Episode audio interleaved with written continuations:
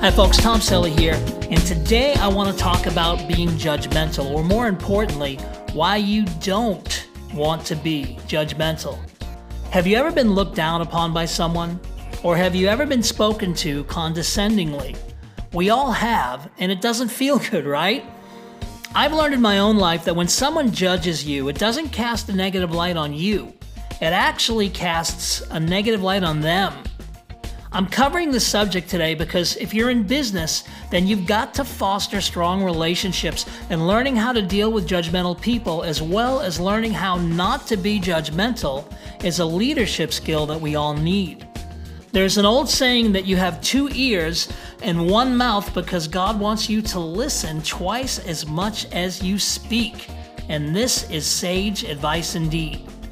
I focus daily on bridling my tongue and becoming a better listener.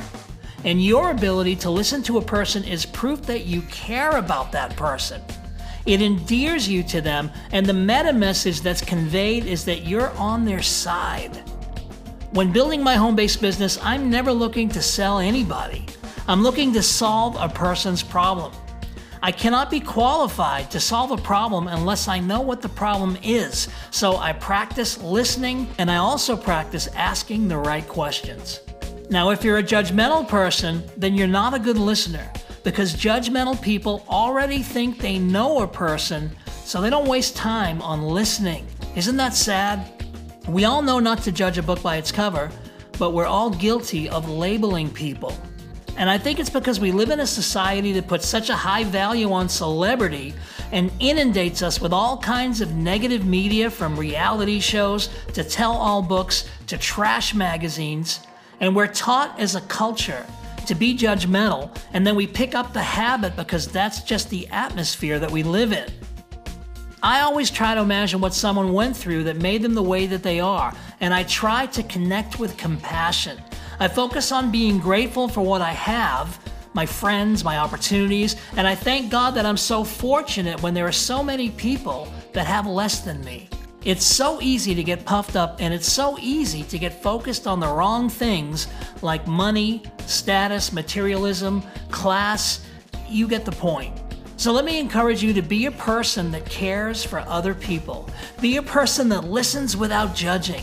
Put yourself in the other person's shoes and do your best to relate to them.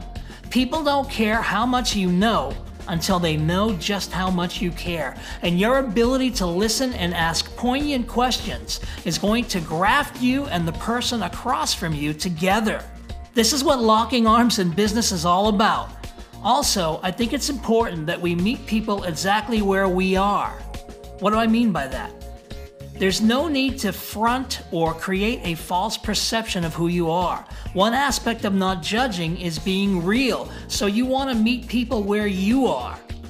If you haven't had breakout success in network marketing, no problem. You will.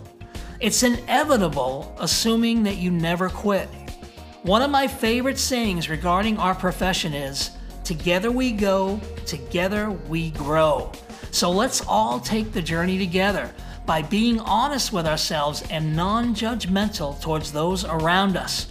And until next time, this is Tom Selly saying live well, love well, and God bless.